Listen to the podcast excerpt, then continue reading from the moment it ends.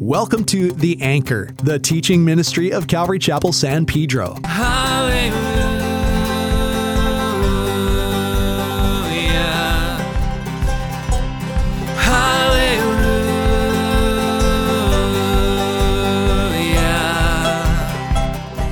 invite you to join us as we journey through God's Word together, learning how to be anchored in Jesus and reflecting His grace. Here is Pastor Jerry Cesario with today's message. You are my king. Okay, turn your Bibles to John chapter 19. We're going to try to cover 19 and 20 tonight. I told you last week that uh, when it comes to the Gospels, I don't like to add a whole lot of my own commentary because the Gospel authors did a spectacular, spirit filled job of giving us what we need. So it's a lot of verses we're going to read through. Yes, I will give some commentary and some teaching, but um, I want you to just enjoy the presence of the Lord because I had just been really blessed just reading through this again and um, realizing what Jesus did for us.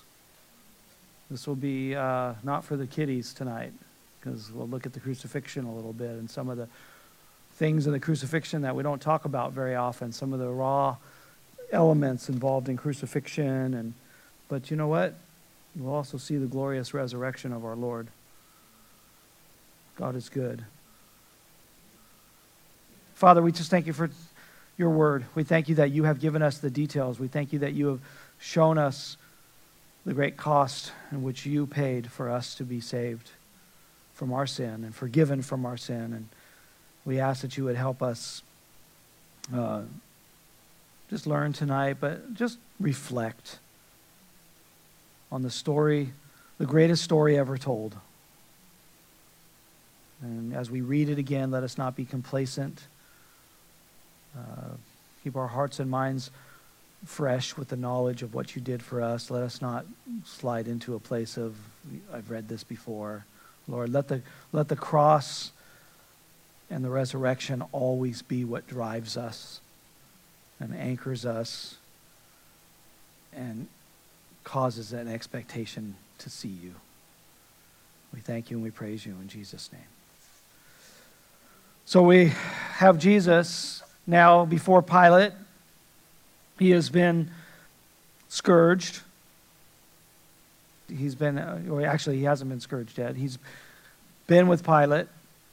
Pilate's asked him, and we looked at that on Sunday, that, you know, Jesus said, you know, for this cause I was born into the world to be a witness to the truth. And then that's where Pilate kind of throws up his hands and, like, oh, what is truth?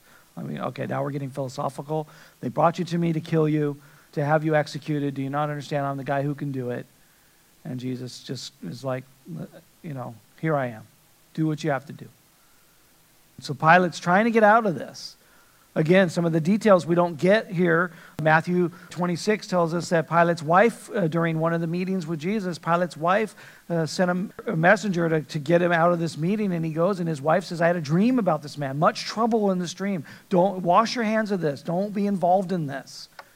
So Pilate's now worried about that. He's considering that. Remember, also, Pilate is, he's been in trouble with Rome now two times.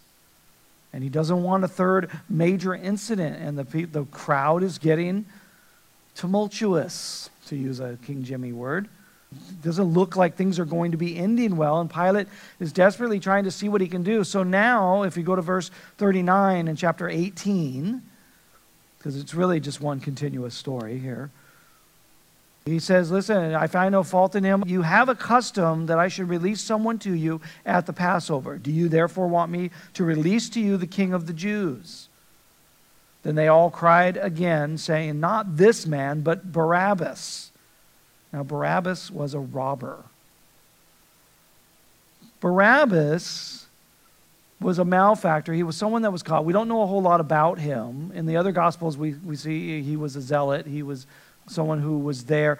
Most likely, he was on the docket that day for crucifixion. Pilate's like, I'm willing to release somebody, even this guy. And we're not sure. There's a lot of commentators that say he was a murderer. We're not sure if he was a murderer. We know he was a zealot and a malefactor, like, you know, had caused stuff against Rome. But Pilate's willing to sacrifice Jesus or him, or whatever you want to do. He's hoping that they'll take Barabbas still because, you know, he is who he is, but they cry out, no, we want Barabbas. No, it's interesting because they're rejecting Jesus. They've rejected him, the, the Son of God. Barabbas' name means the Son of the Father. They're choosing the son of an earthly father over the son of God, the Father in heaven. So Pilate then, verse 1, chapter 19. So then Pilate took Jesus and scourged him.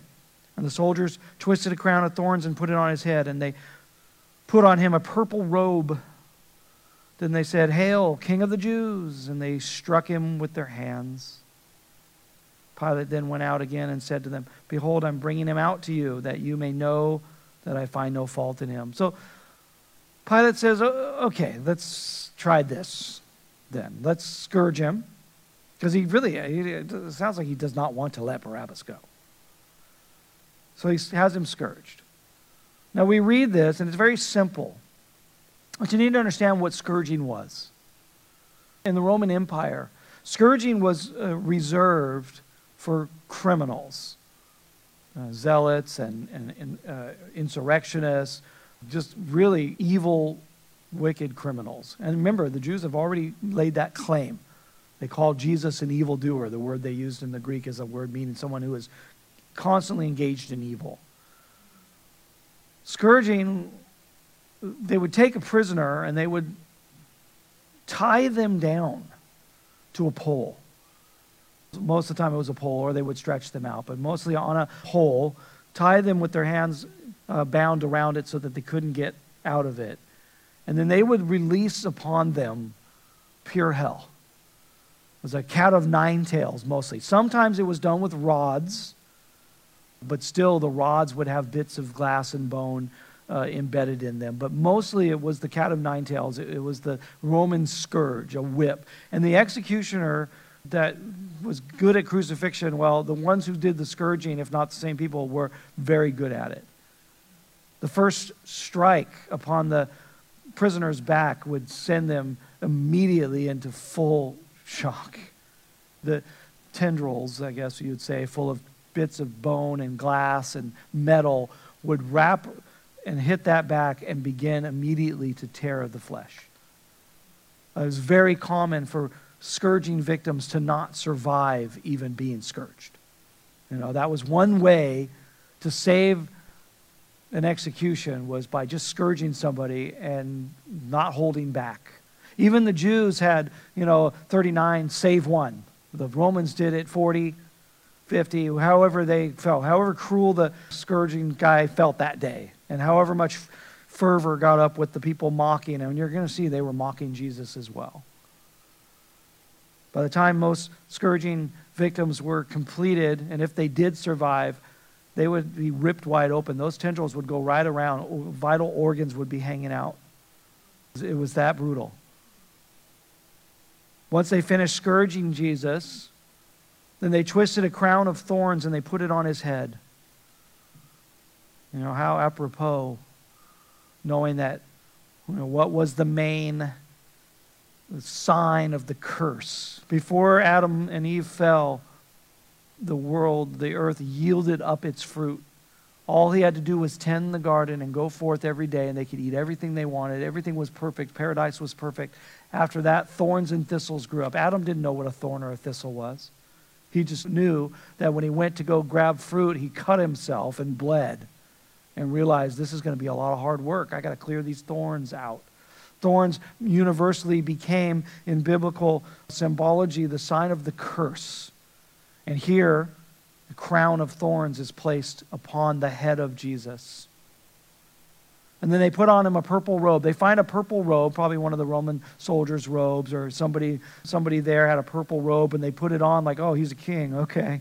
You know, hail the king. Some of these same guys may have been there a week before when Jesus rode in on the donkey. They're probably some of the same guys who chuckled at the fact that, oh, look at the king of Israel riding a donkey. You know, now they put this crown of thorns on him, a purple robe. You know, it's interesting because purple in the Old Testament, now we were in Exodus and Leviticus, right? What was the color of the curtains to the Holy of Holies and to the temple? Purple, royal, royal purple. It was a symbol of the holiness of God and the separation between man and God. And here Jesus now stands with a crown of thorns symbolizing the curse of man being placed upon his head. And this purple robe being placed upon him as he's about to stand in the gap, the separation. That'll be important in a few moments, too, because it might be the same tunic. We're not sure. It might be the same tunic that he had already. And then they struck him with their hands. Again, the same word used of the one temple officer, just blows to his face. Somewhere in here, and we don't get it in John's gospel, somewhere in here, Isaiah 53 is fulfilled. His beard is plucked out of his face. You know, that was a sign of great disrespect to somebody and just putting somebody in great shame by tearing out someone's beard.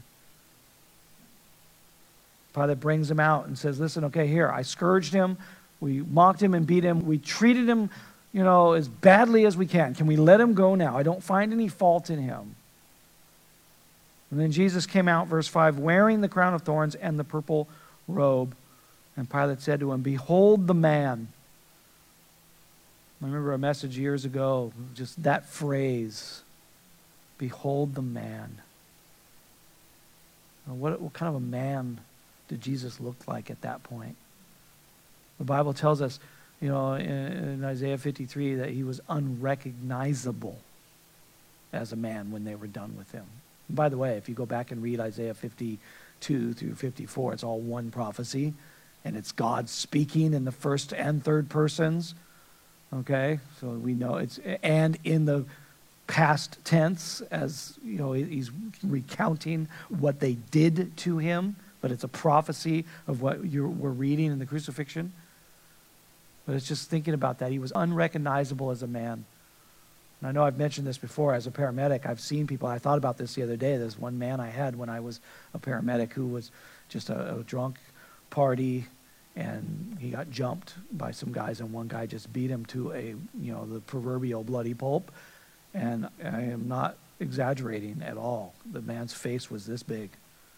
You know, I don't know if he lived through it, but he certainly was on his last thread with us. And I'd never seen that before. And so whenever I read about Jesus being unrecognizable as a man and beaten so badly, I think of that man that I saw and I wonder how could Jesus still stand? Behold the man, Son of Man, standing there in the crown, in the robe, ready to die for the sins of the whole world as the representation of the world and the religion are standing there mocking, shouting, with bloodlust, crying out for him to be dead. Therefore, when the chief priests and officers saw him, they cried out, saying, Crucify him, crucify him. You know, it's interesting. It's the chief priests that do this and the temple officers. We don't read that the common people are crying out. These men are filled with the devil and they are stirring this to get Pilate to do this. Pilate said to them, You take him and crucify him, for I find no fault in him.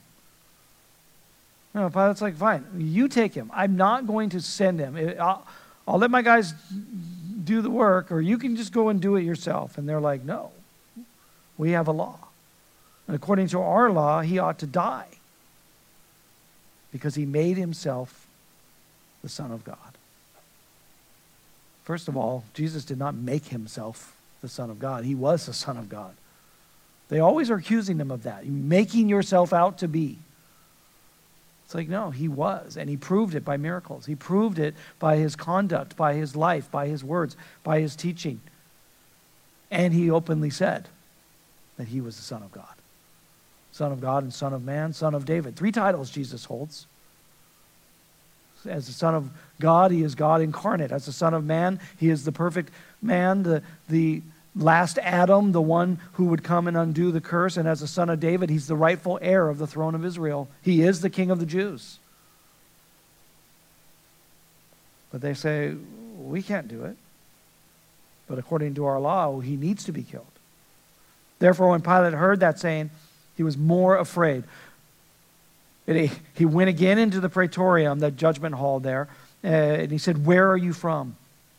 But Jesus gave no answer. It's interesting because Pilate, there's something in that phrase that kind of freaks him out. We don't know what it is, really. It, it stops him. He considers for a moment wait a minute, what if? Now, the Romans were fairly religious. I mean, they had a pantheon of gods and things like that, but even Paul would go into Athens, right? Or, you know, Mars Hill and, and talk about how all men know God, right? And, and there's the, the unknown God that they worship. And Pilate most likely had been to Mars Hill. I mean, he's a, a learned uh, man in the Roman Empire. But that stops him in his tracks. And thinking about that, I, I just was thinking, how many people? You know, we already looked at Pilate as a representation of mankind who, you know, it's like, oh, I don't want to get into absolute truth. Why? Because absolute truth then shows me that I need that I have absolute sin and that I need a savior, and there's no other way to be saved. But now, uh, Pilate's like, oh, oh, who are you? You think about how many men and women have encountered Jesus, heard the gospel, even have a moment and this is something that grieves my heart all the time, and I'll share it with you when we have done altar calls in the past, and people come and they line these aisles receiving Jesus, but they're not with us. They're no longer walking with us. They're not, you know, and I don't know all of their stories, but most of them are still, I still see some of those people out on the streets hanging out and stuff. And I think they've had that Pilate moment. They were worried. They were concerned about their eternity. There was something that caused them to stop and think, Who are you, Jesus? Maybe I need to get right with you. But then they brushed it off. Or they even came down for an altar call. But then they didn't stick it out because they, the cares of the world overtook them. That's why we're praying for the prodigals. We're praying for those who have drifted away because they need to be reminded of who Jesus is because they do know him. They've encountered him. They've heard the gospel. They've encountered the power of the Holy Spirit. And I believe this is what's going on with Pilate. He kind of freaks out a little bit. And Pilate said to him, Are you not speaking to me? Because now Jesus is silent. He's not going to answer this. Do you not know that I have the power to crucify you and the power to release you? Now, Jesus' answer because Pilate's absolutely right from a human perspective, from a government perspective. He's absolutely right. He has the power to override the Jews. Now, there's a lot of politics going on here, and you'll see this. But he tells Jesus, Do you not know who I am? And Jesus answered, You could have no power at all against me unless it had been given you from above. Therefore, the one who delivered me to you has the greater sin. You know, God's word is clear. It is God who sets up kings, it's God who takes kings down. It is God who sets the course of a nation, it is God who takes a nation down. Might I just say again why we need to pray? Pilate is now being encountered by the very words of God, by the very uh, principles that God has established when He established human government to begin with. The power that Pilate has in his mind was given to him by Caesar, who claimed to be a god. You know, uh, the Caesars were worshiped as God. Pinch the incense, Caesar is Lord.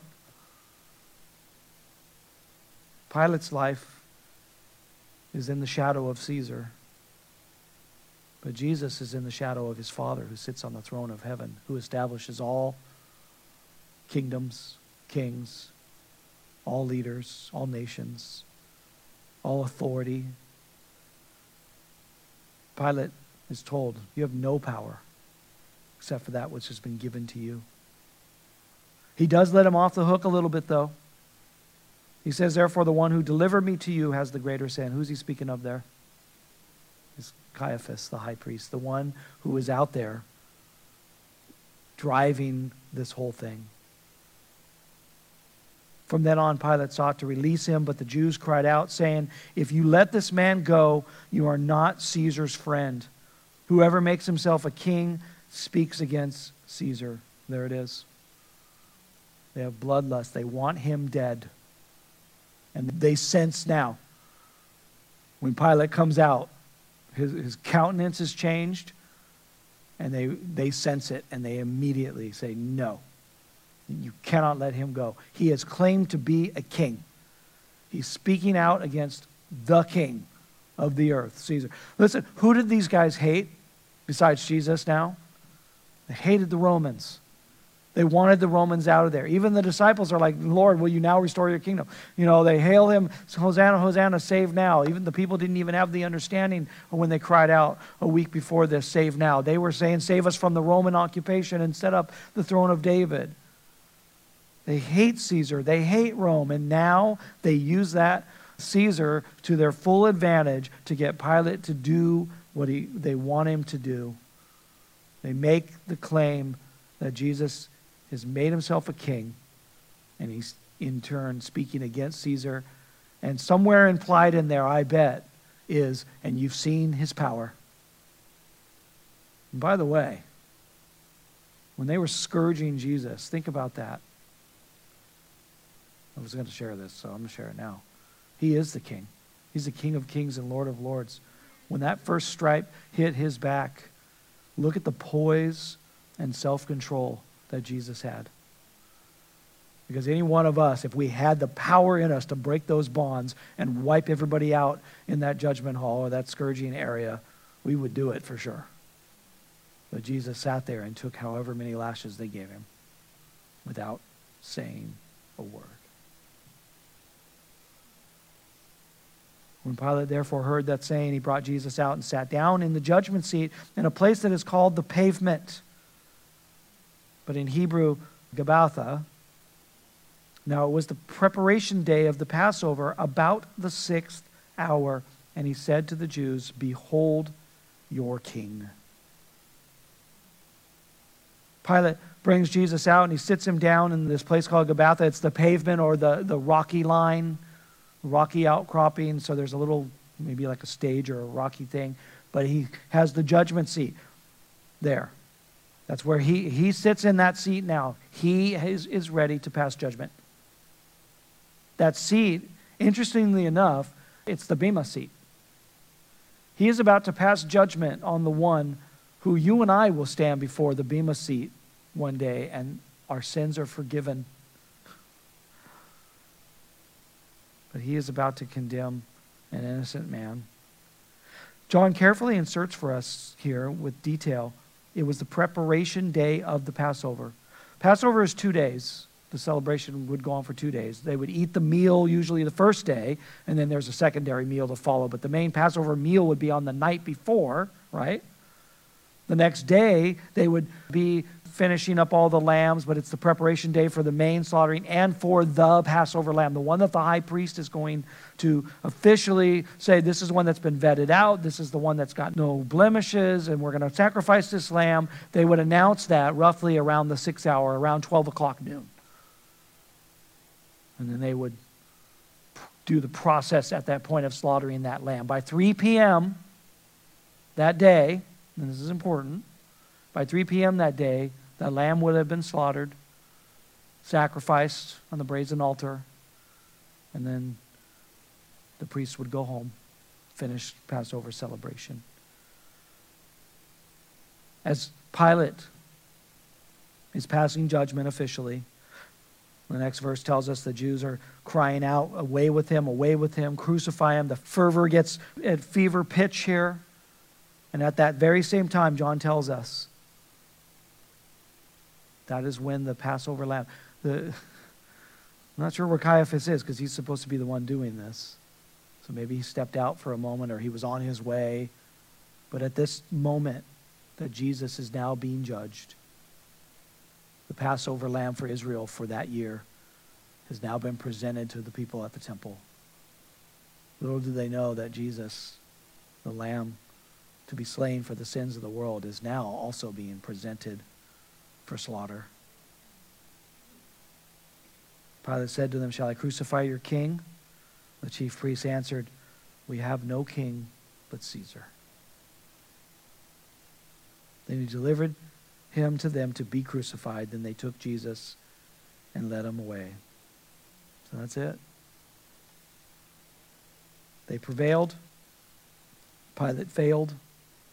He would go into obscurity, living a life of depression. He eventually would be removed for some other things. He would go be reassigned. He would go into a deep depression, and later, uh, I think some short years, a few years after this, he would commit suicide. Again, the life of someone who rejects Christ is open for the devil to do whatever he wants to do. And he, Jesus, bearing his cross, went out to the place of the skull, which is called in Hebrew Golgotha, where they crucified him, and two others with him, one on either side, and Jesus in the center. Golgotha, in the he, it's Golgotha in the Hebrew, but in the Latin, it's, anybody know? Calvary. Little Calvary Chapel. That's why we're founded at the cross. That's why the cross forms the foundation of everything we preach and teach here. Again, John doesn't give us the full details as the other gospels, but we know as Jesus is placed there on the cross, he's on either side of him is uh, someone else condemned to die. We know the two thieves on the cross as we all know them, but they're malefactors or criminals of some kind, probably thieves as well, but in, maybe insurrectionists, we don't know. One of them mocks and rails on Jesus mercilessly. The other one comes to his senses after a few of the statements of Jesus, seeing his poise and dignity, and he gives his faith to Christ and says, Please don't forsake me. Don't, don't let me go. In other words, I believe. I believe who you are. He even tells the other guy, We shut up. Go to your death with your mouth closed. We deserve what we're getting here. And Jesus said, rightly, rightly so. But today you will be with me in paradise. That's sad for the other guy, isn't it? Because he didn't tell him anything. All humanity stands in that same place today. There is only Jesus, the bridge between man and God, and man will line up on Jesus on either side of the cross. That's why our whole theme Saturday night is darkness and light, the cross, Jesus as the, the way to see God. Pilate wrote a title and put it on the cross, and the writing was Jesus of Nazareth, the King of the Jews. And many of the Jews read this title, for the place where Jesus was crucified was near the city, and it was written in Hebrew, Greek, and Latin. Therefore, the chief priests of the Jews said to Pilate, Do not write the king of the Jews, but he said, I am the king of the Jews. And Pilate answered, What I have written, I have written. This is Pilate's last way of just digging it to these guys for what they did to him. But in a sense, God has used him now for prophecy. He used Caiaphas to stand up and say, It's expedient for one man to die for the sins of the nation, for the whole world. You know, it's expedient for one man to die. That was a prophecy. And now Pilate is used. Is that, didn't Jesus already tell him? You're, you're right where you are because God has put you where you are. Truly, God does change the course of a nation. God can move on the heart of a king. And he, he moved on Pilate to write Jesus of Nazareth, the King of the Jews. They don't like it, they hate it. It's written in three languages, the three most common languages, or the three languages that were prevailing in the Middle East Hebrew, the language of the Jews, the Greek, which is the language of the common people, Latin, which was the language of the educated, the Roman citizens. Isn't it interesting how three languages? So everybody there could see Jesus of Nazareth, the King of the Jews. And I love one commentator pointed this out, and I, I love this.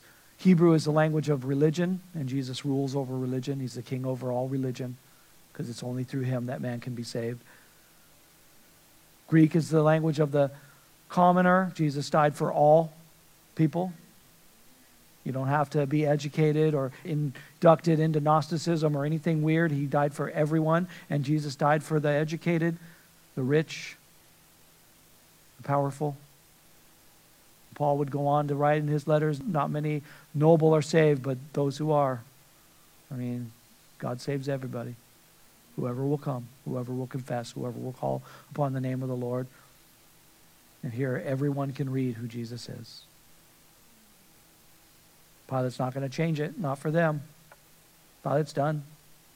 He's back with his wife, away from the crowds, probably telling her what's going on. Then the soldiers, when they had crucified Jesus, by the way, crucifixion, you need to realize how brutal crucifixion was, too. And you guys have heard this over the years, so I'll be brief on it, but still, it's impactful. Prisoner would be taken, and that's what's happening right now. They're stripped naked. Crucifixion was horrible and shameful. It was meant to be that way. Cicero, one of the Roman historians and philosophers, he led a campaign during the height of the Roman Empire saying we need to ban the speaking of the crucifixion at any in, in any way. People should, good Roman citizens shouldn't even mention crucifixion. It's so shameful and horrid. When they crucified women, which was very, very rare, they would turn them around so that no one could see their face. The crucified victim was stripped completely naked and placed on a, a beam across a tree, or, you know, uh, probably with the Romans here, it was probably stakes because they, they did it so often. Uh, the Romans could, would crucify thousands in a day sometimes. And crucified victims would be out lining city streets for up to a week. And sometimes it would take that long for some people to die. Families would be there weeping and crying, watching them die. Uh, you know, you, you could survive. Very few did. The, the wood wasn't soft, sanded wood like this. It was a rough cross, a rough piece of wood that was used probably for building and timber, and it probably full of splinters. Jesus' back is raw and ripped open already, and it's, he's on a splintered piece of wood. They would take your feet and uh, lay you down and, and bend you at the knees and nail both of your feet together on, on the arch of your, of your top of your foot with a big railroad spike before they had railroads, but like a big wooden or metal spike. Nail those down with a little piece of bar underneath your feet, and then nail your hands. And they wouldn't do the hands. That's that's Catholicism, where it's all pretty and neat right here. They would do it right in here. Okay, you ever hit your funny bone? And it hurts all the way up here with an intense pain because you have a nerve, the ulnar nerve. And they perfected getting that right in there to nail you down right in the wrist so that you're between the metacarpals so that you cannot, it won't come loose. If you hung a full size person on a cross with a nail right here, it's just going to rip right out. They put it right in here through the ulnar nerve so the person that was being crucified would have intense burning pain all the way up their arm for the, until they finally died. They would, again, strip you naked, put you on that tree. You guys, this was a horrible, shameful death. You're naked. Who want, you have dreams and nightmares about being naked, right? I mean, we do. It's part of our psyche. You don't want to be shamed and found out without clothes. I got thrown out of the gym when I was uh, in high school, like with a washcloth. It was very embarrassing, shameful. I was scared. And my friends snuck around because the jocks did it. My friends did sneak around and get me in another door, but that was embarrassing. But he's hanging on that cross. You guys, behold the man. Our human bodies do horrible things during death. Uh, things let go. The base of the cross is, I mean, people, they probably just took somebody off to put you on. Cursed is anyone who hangs on a tree. The Jews are not allowed to touch anything dead. Jesus is hanging on a, a tree that's probably used for hundreds, if not thousands, of people to be killed, executed. He's, laying, he's up there in people's waste and excrement. And he himself. We see we don't like to think these things. We like to think of Jesus, oh, like we don't like to think about these things. This is horrible that he went through for us. And there he is on the cross. They, they took his clothes. We know he took his clothes off, right? They've got his garments. They divided his garments out between them, and each soldier took apart to four pieces. So we know there's four soldiers tending to these men on the cross. But his tunic was without seam, woven from the top in one piece. And they said, therefore, among themselves, Let us not tear it, but cast lots for it whose it shall be, that the scripture might be fulfilled, which says, They divided my garments among them, and for my clothing they cast lots. 650 years before this, The psalmist writes in Psalm 22 that the Messiah would be crucified, pierced, and that they would cast lots. They would divide his garments and cast lots. The soldiers did these things. John just says, therefore, the soldiers did these things. God was moving this moment in history. They did what was on their wicked hearts to do, on their mocking hearts to do. Like, that's just what they do. This guy's got some nice stuff. You know, take it, hey, wait a minute, don't, don't tear that thing. Let's, let's roll some dice for that one. That's, that's a nice roll. You know, it tells us something. It tells us that Jesus had something kind of nice. Probably priestly. Probably, you know, and they, they could, could be referring to his, his, his cloak and his prayer cloth. Something that was kind of nice. They liked it. They didn't want to tear it up. But isn't it powerful that the Holy Spirit inspired David to write centuries before that that's what would happen when the Messiah was crucified? Now there stood by the cross of Jesus his mother, his mother's sister. That's uh, from the other Gospels. We find that's Salome, Mary's sister. Mary, the wife of Clopas. Mary and Clopas were the ones on the road to Emmaus later that were sullen and sad. So they weren't just like, hey, did you hear Jesus died? They were there, or at least she was. And Mary Magdalene. Mary Magdalene is the one who Jesus cast out seven demons from. So it's interesting. These are the only people there eh, besides John. We find out, because remember, the rest of the disciples have scattered. And John's there because he will tell us here uh, in, a, in a few that he testifies to all these things because he was, he was there.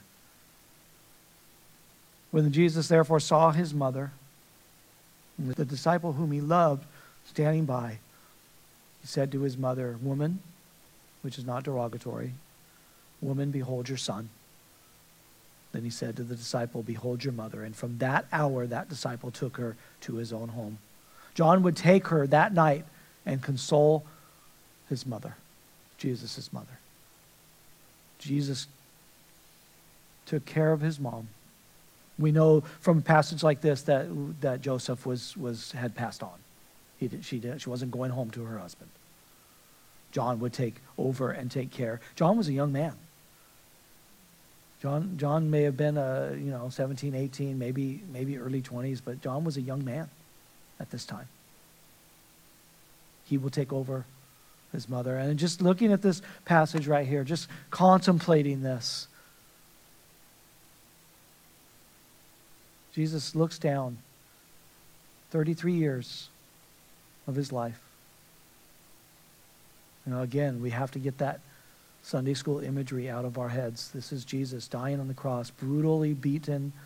I mean, I, I bet his speech was, was impeded with his face being so destroyed. Looking at his mom, his mom who made him his favorite dish for his birthday. His mom who probably wiped his lip or his knee. You know, she was, this was real. He was a man. Looks at his mom but think about Mary looking at her son.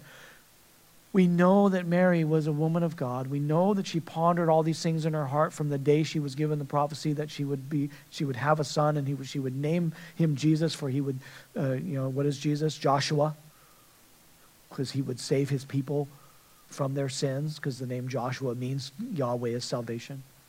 She knew these things. She pondered these things in her heart. She saw him grow up as a young man, as a boy. She was probably pleased that he always did his chores and never had any problems with him. Didn't ever have to say, Who did this? If Jesus did it, he did it, but it probably didn't do anything wrong anyway. I mean, she tended to his wounds, she tended to his needs. I mean, she's his mom as he's growing up, not fully understanding everything about Jesus and seeing him grow up, seeing him become a man. You know, he's the Messiah. Is he going to get married? Is he, you know, I mean, am I going to have grandbabies? You know, through, through, she didn't maybe understand the whole thing. She just knows that's her son. And now there he is on the cross in this state, dying. Let's not forget her. Blessed among all women, right? We, we believe that. We don't pray to her or anything like that. You know, she was thankful to enter into heaven and see her son and her Lord at the same time. And now John's going to take care of her. After this, Jesus, knowing that all things were now accomplished, that scripture might be fulfilled, he said, I thirst. Uh, Psalm 69 and Psalm 22. Uh, my, my strength is dried up, my mouth is dry as a potsherd. I think it's Psalm 69 that mentions the, the thirsting. A vessel full of sour wine was sitting there, and they filled a sponge with sour wine, put it on hyssop, and put it to his mouth. So a long reed, they put a sponge. Again, something that impacted me years ago. These things at the base of the cross were used to clean people up in their death and while they were sitting there. A sponge was used in the ancient times, a lot of times for what we would call toilet paper. And here's a sponge that somebody grabs hastily and puts it in some vinegar and sticks it to his face. Full of shame. He's already been beaten, mocked, beard torn out, savagely scourged, hanging on the cross, spit upon, and now they stick sponge in his mouth with sour wine. Uh, originally, they had tried to offer some, some vinegar with gall, but that's a medicinal to try to dull the pain. Jesus refused that, the other Gospels tell us. But here he does take it. Probably because his mouth was so dry at this point, he might not have been able to utter the next three words, or the, really the next word in Greek. So he receives it. And he said this It is finished. Bowing his head, he gave up his spirit. Please note that. Please note that. Jesus bowed his head. He said, No one takes my life from me. I lay it down. Usually, when somebody dies, they have to die first before they lower their head because they lose control and they're dead. Jesus bowed his head. He, of his own will, he bowed his head and he gave up his spirit. The other Gospels tell us right before that he did say, Father, into thy hands I commit my spirit. It is finished. Let's focus on those words for a couple of minutes. Many of you have heard this if you've been in Calvary Chapel, if you've been in any church. It was popular many years ago to talk about these things, but you guys never become complacent with these words. In English, it's it is finished. In the Greek, it's tetelestai. It means paid in full, paid. The debt is paid. It literally means it is the debt is finished.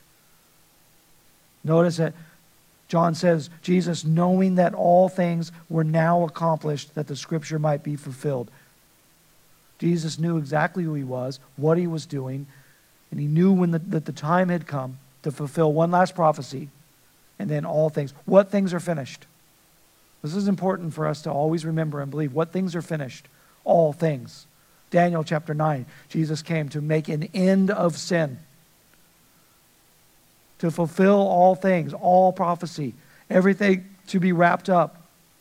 But the main thing for you and I is the debt has been paid. There is no more payment for sin available.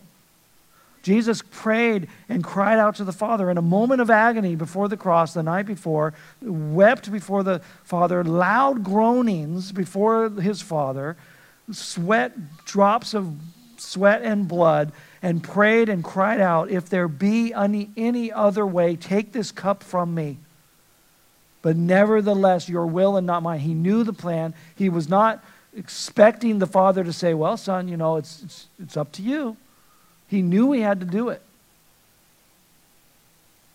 He had to complete the plan that was given to Adam and Eve in the garden.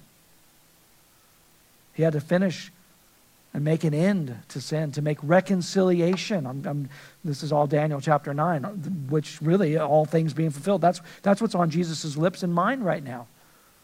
To make an end of sin, to make reconciliation for iniquity, to establish the Holy One, to, to make it so that Jesus can return and sit on the throne of David forever, to, to reconcile us back to God, to, to pay the price, the full price for our sin. And when he made those words, Christian, listen, when Jesus made those words, you were saved. It was done. It was done right there. Do not ever let anyone else come and tell you that you there is something you must do to get saved or maintain your salvation. Jesus said, It is finished. If something is finished, you cannot keep working on it. When Michelangelo finished a painting, it was finished and commissioned and hung in the church or the basilica or somewhere where he finished his work. When a doctor, you know, finishes brain surgery and, and removes everything and they're absolutely sure and they say, We're finished, close them up. We're done here. Well, you get the point. If something is finished, you don't keep doing things to it. Your salvation was finished when Jesus bowed his head and gave up his spirit, when he declared on your behalf that he finished the work. He did everything that he came to do. Do not let anyone put upon you any burden to do something for your salvation. In fact, that's the whole point of the book of Hebrews, isn't it? Those who go back to the sacrifices, go back to the temple, what do they do? They crucify the Lord all over again. Jesus is never going on the cross again. You cannot put him on the cross. So do not try to add anything to your salvation. You cannot. Therefore, because it was the preparation day that the body should not remain on the cross on the Sabbath, for that Sabbath was a high day, and we know that there was this particular Passover, there was two Sabbaths. There was the high Sabbath on the Wednesday evening, maybe the Thursday evening, but or Wednesday evening, and then there was the regular Sabbath that Saturday. So they, the Jews go to Pilate, they ask for their legs to be broken, that they might be taken away. Then the soldiers came and broke the legs of the first and the other who was crucified with him. But when they came to Jesus and saw that he was already dead, they did not break his legs. I was reading this and I realized, you know, just how disgusting are these guys? They're watching this scene. They're, we know they're there mocking Jesus as well. You know, oh, yeah, he saved others. Can he save himself? You know, but then they have the gall. Knowing what crucifixion is, knowing the whole thing, they have the gall to go and say, listen, uh, you know what? It's preparation. Uh, we got to, it's Passover. The lamb needs to be slain. Can you please go break their legs? The Romans would do this on occasion. If somebody was just taking too long or expedience or they had too many, too many people to execute, they would put you on the cross, you would endure the agony for a few hours, and then they would say, okay, you're done because we got a line here. And they would take a, a large metal pole, like a mallet on the end of it, and they would go and smash your legs. The whole way you die of crucifixion is you basically die of suffocation and drowning because, and you're going to see that in a moment. But you, the whole point is you, you're placed on the cross with your knees bent so that you can extend your legs up and push your body up to get a breath and then you slump down. Now, you need your legs to do that. And the Romans had perfected crucifixion. They knew that all they had to do was come and smash your legs. I mean, can you imagine just a, a full mallet, a big giant sledgehammer? You know, picture the kind that you drive posts in. They would just come and smash your legs. Again, I'll bring back my paramedic knowledge. I've seen legs broke. I've seen I don't know if it doesn't specify if they smashed the, the tib fib or the femurs, but either way, that was it. You were done. They made it thorough so that you could not, not use your legs any longer. As soon as that happened and your legs were smashed, you would slump down and stay there, and it's just a few moments before you would die. You die of pericarditis, fluid would back up in your lungs, and you would um, drown in your own blood and water. Ultimately, that's that, and suffocate because of that. Anybody experience or have CHF or you know any problems with congestive heart failure or have parents that do and you know they if they eat too much salt or something they get backed up with fluid in their lungs and it's really dangerous. That's how you would die. But jesus was already dead.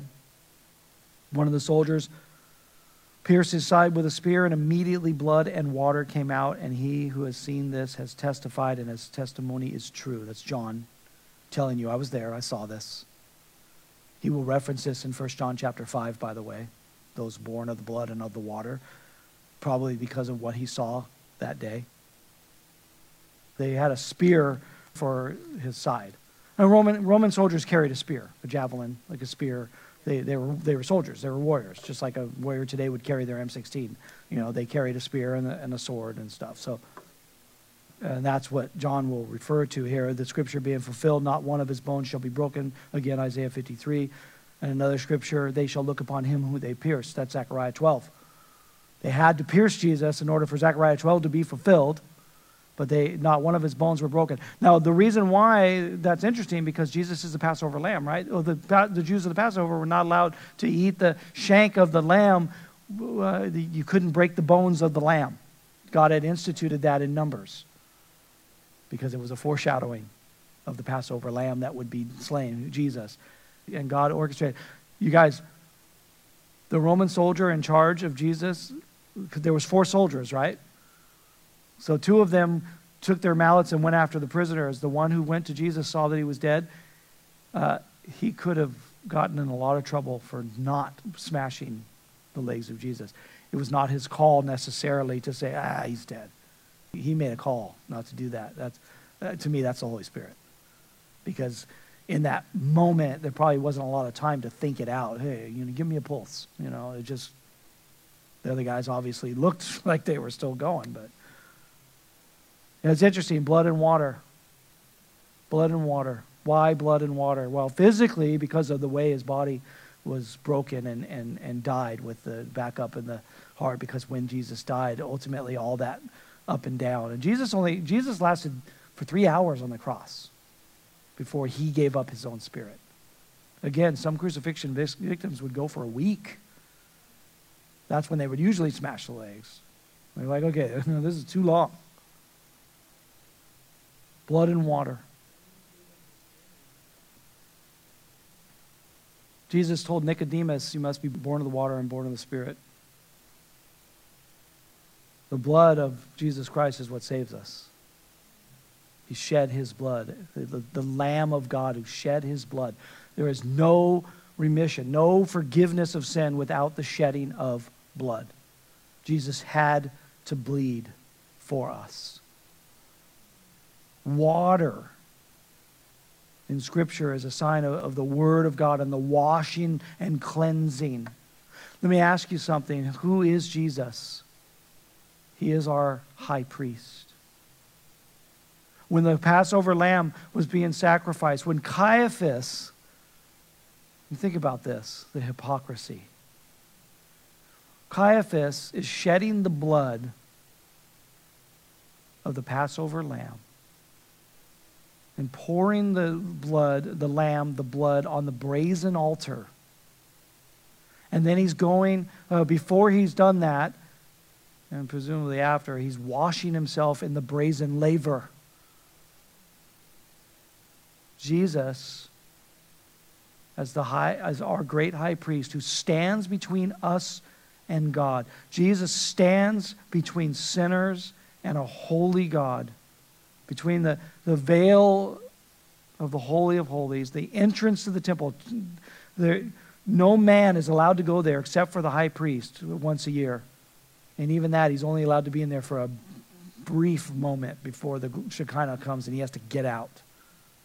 Jesus stands between sinners and a holy God. And blood and water flowed from his side because God had instituted in all those little rules and the things that he set up for worship of the temple that blood and water, the brazen altar and the brazen laver, blood and water stood before the priests could go in to make atonement in the Holy of Holies for the sins of the nation. And here is Jesus with blood and water flowing from his side, making atonement for you and I. What an amazing, amazing grace that we have received through Jesus. He fulfilled every scripture. I thought we were going to get chapter 20. I guess not. I got to stop lying to myself. That's a sin. Jesus fulfilled every prophecy. I'm just, there's so many things in here, you guys, that just blow my mind. And these symbols, and John used symbolism. We see the symbolism here. And I always wondered why blood and water, you know, from a medical perspective, of course, but it's, it's more than that. Because John will refer to that later in his, in his epistles. That it's through the blood and through the water that we are washed and cleansed and our sins are, are forgiven. John knew that on that day and later in his life when he was in his 90s. He had lived that out and understood that about our Lord. It is through the death of Christ that we are atoned for our sin. We have been set free. We have been, uh, our sins have been covered.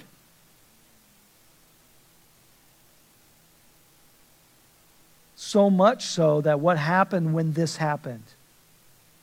I'm going to take the last five minutes to finish up the whole crucifixion story. A great earthquake happened. The earth shook.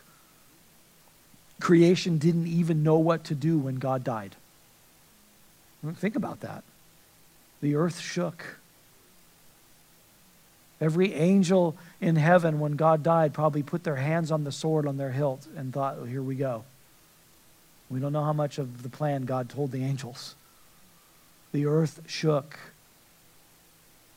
But as Jesus was on that cross, as blood and water flowed from his side, and he cried out, It is finished. Everything's done. Paid in full. It's all done. The high priest had washed in the laver, had poured the blood of the lamb uh, there. He would go back in and, and do some stuff with the incense and all that, go back into the holy place. And Jesus did all of that for us. The veil of the temple.